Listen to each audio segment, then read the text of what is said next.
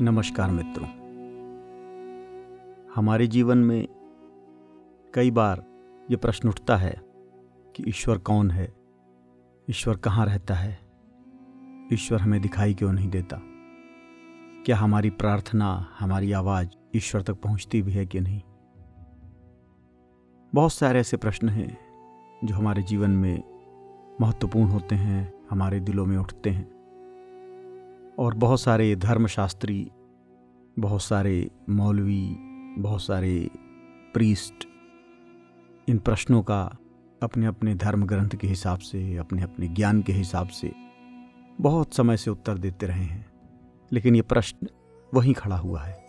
हर व्यक्ति आता है, अपने हिसाब से उत्तर देता है, बहुत सारे लोग अपने हिसाब से उसको समझते हैं, लेकिन प्रश्न फिर भी वहीं खड़ा होता है।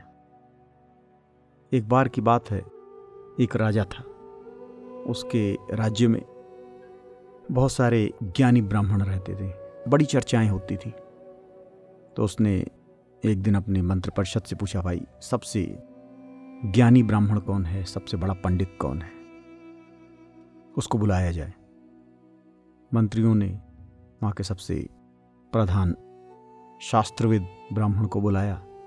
राजा ने ब्राह्मण से कुछ प्रश्न किए और राजा ने कहा, अगर तुम इन प्रश्नों का उत्तर दोगे तो जो मांगोगे मैं वो तुम्हें दूंगा, और अगर इन प्रश्नों का तुम उत्तर नहीं दे सके तो मैं तुम्हें फांसी पर चढ़ा दूंगा। ब्राह्मण ने कहा, पूछिए महाराज। राजा ने कहा, मुझे बताओ कि ईश्वर कहाँ रहता है, ईश्वर मुझे दिखाई क्यों नहीं देता, और ईश्वर दिन भर करता क्या है। ब्राह्मण सोच में पड़ गया, क्योंकि ये प्रश्न जितने ऊपर से सरल दिखाई दे रहे थे उतने सरल थे नहीं, और इनको समझाना भी बड़ा कठिन काम था। तो ब्राह्मण ने कहा, भाई इनका उत्तर मैं बता नहीं सकता, आपको समझा नहीं सकता। तो ब्राह्मण को फांसी की सज़ा दी गई, फांसी की सज़ा दे दी गई। किसे फांसी का दिन मुकर्रर हुआ कि फला फला दिन इसको फांसी दी जाएगी। बहुत सारी चर्चाएँ होने लगी राज्य में, वे राजा साहब ने ऐसा प्रश्न कर लिया है, क्योंकि शर्त ही ऐसी थी कि ना बताने वाले को, संतुष्ट ना कर सकने वाले को मृत्युदंड था।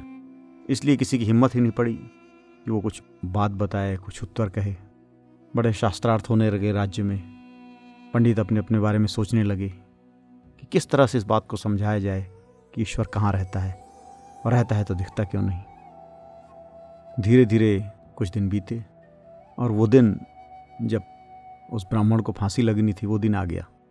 तो राजदरबार में उस ब्राह्मण का लड़का उपस्थित हुआ और उसने कहा कि महाराज, अगर जो प्रश्न मेरे पिता से पूछा गया है, अगर इस प्रश्न का उत्तर मैं दे दूं तो क्या आप मेरे पिताजी को छोड़ दोगे।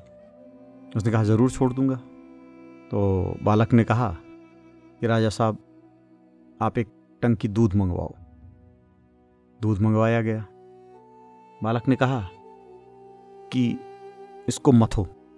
खूब मथा तो उसमें से मक्खन निकल आया। तो बालक ने कहा कि राजा साहब, आपके प्रश्न का उत्तर मिल गया। राजा ने कहा, कहाँ मिला उत्तर, ये तो तुमने दूध मथा और मक्खन निकल आया। बालक ने कहा, ये मक्खन कहाँ था। राजा ने कहा, दूध में। दूध के किस भाग में ये मक्खन था जहाँ से निकला। राजा ने कहा, दूध के हर कण में ये मक्खन था। बालक ने कहा, उसी तरह ईश्वर संसार के कण कण में है, हर कण में है। राजा ने कहा, ठीक है, ये तो एक प्रश्न हुआ है, तो फिर ये दिखाई क्यों नहीं देता। बालक ने कहा, क्योंकि आप मथते नहीं। जिस तरह दूध में मक्खन दिखाई नहीं देता, जब दूध को मथो तब मक्खन दिखाई देता है, उसी तरह आप अगर ध्यान लगाएंगे, मेडिटेशन करेंगे, समाधि की अवस्था को प्राप्त होंगे तो ईश्वर के दर्शन आपको भी होंगे। आपको मथना पड़ेगा, अपने आप को, अपनी आत्मा को, अपने चैतन्य को, अपने शरीर को, अपने मन को मथना पड़ेगा। जिस तरह दूध को मथा गया तब दूध से मक्खन निकलकर बाहर आया, इसी तरह जब आपकी अंतरात्मा मथी जाएगी, उससे सारी मल बाहर निकल जाएगा तो चैतन्य स्वरूप प्रकाशित होगा, तभी आपको ईश्वर के दर्शन होंगे। राजा बड़ा आश्चर्यचकित था एक छोटे बच्चे से अपने प्रश्न का उत्तर देख के, बड़ा प्रसन्न हुआ। उसने कहा, चलो दो प्रश्नों के उत्तर तो तुमने दे दिए, तीसरे प्रश्न का उत्तर बताओ कि ईश्वर दिन भर करता क्या है, इसका उत्तर बताओ। तो बालक ने कहा कि राजा साहब एक मिनट, आप जो है मेरी जगह आइए और मुझे अपनी जगह जाने दीजिए। राजा बड़ा अभिभूत था बालक से। राजा तुरंत सिंहासन से उठ के नीचे आया, बच्चे की जगह खड़ा हो गया। बालक गया और राजा के सिंहासन पर बैठ गया और बोला, बस यही ईश्वर करता है, एक साधारण से बालक को राजा बना देता है और राजा को बालक की जगह खड़ा कर देता है।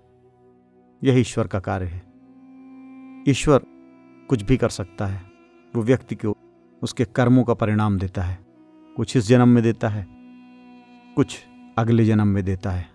उस छोटे सी बच्चे की बात सुनकर राजा बड़ा हैरान था। उसने उसके पिता को मुक्त कर दिया, उसको भी बहुत सादा उपहार आदि दिए। तो ये समझने वाली बात है कि कितने सरल ढंग से उस बच्चे ने बताया कि ईश्वर करता क्या है। हम ये मान बैठे हैं कि ईश्वर इंसान की तरह कोई व्यक्ति है, एक इंसान, दिव्य इंसान है जो सातवें आसमान पर रहता है, जिसको इस बात का लालच है, इस बात की भूख है कि लोग उसकी तारीफ़ें करें, लोग उसके गुण गाएं, जो वो कहता है लोग वही करें। हम इस तरह अपने दिमाग में बनाए हुए हैं। हम इस तरह सोचते हैं कि ईश्वर शायद अपनी पूजा का भूखा है, या हम उसको प्रसाद चढ़ाते हैं तो वह प्रसाद का भूखा है, या उसने कोई किताब लिखकर हमें ज्ञान दे दिया है और उस किताब को हम चार पांच बार अगर दिन भर पढ़ें तो बड़ा खुश हो जाता है। अगर ईश्वर को इस तरह मान लिया जाए तो वो भी इंसान की तरह सीमित हो जाएगा, बल्कि कई कोटियों में तो वो इंसान से भी नीचे गिर जाएगा।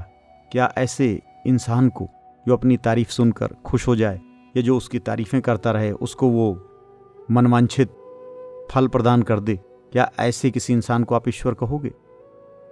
चाहे वो कितना ही शक्तिशाली क्यों ना हो, चाहे वो किसी का भी अच्छा या बुरा क्यों ना कर सके, अगर वह चाटुकारिता पसंद है तो क्या वह ईश्वर हो सकता है?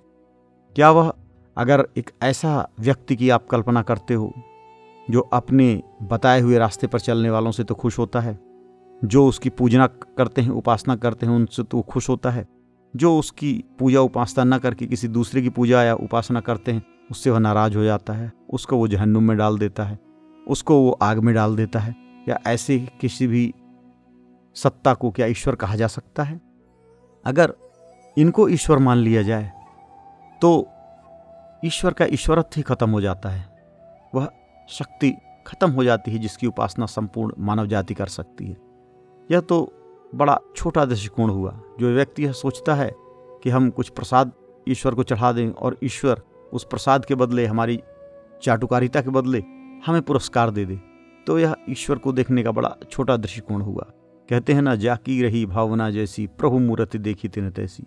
जिस व्यक्ति की जैसी मानसिकता होती है, जैसा वह सोचता है, ईश्वर की संकल्पना उसी प्रकार की कर लेता है वो। ये यथा माम प्रपद्यन्ते ताम तथाम भजाम में, हम भगवान कृष्ण गीता में कहते हैं।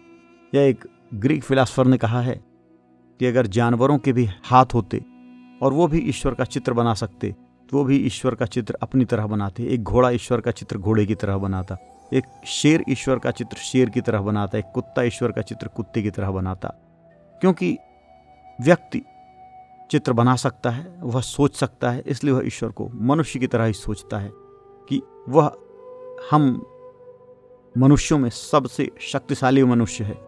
जिस समय ये किताबें लिखी गईं, उस समय जो आदर्श मनुष्य की संकल्पना हो सकती थी, आदर्श व्यक्ति सोच सकता था, उसी के हिसाब से उसने ईश्वरीय सत्ता का अभिधान कर लिया, ईश्वर के बारे में सोच लिया, उसके बारे में कहानियाँ बना ली और उन किताबों को ईश्वरीय किताब कह दिया कि ये ईश्वर की किताब आई है। वस्तुतः कोई भी किताब इंसान के द्वारा ही लिखी गई है। इंसान की जितनी बुद्धि थी, जितना विचार कर सकता था, जितना सोच सकता था, उसी हिसाब से उसने जन्नत की, जहन्नुम की, स्वर्ग की, नरक की, हेवन की, हेल की अपनी संकल्पनाएं कर ली, अपने विचार बना लिए।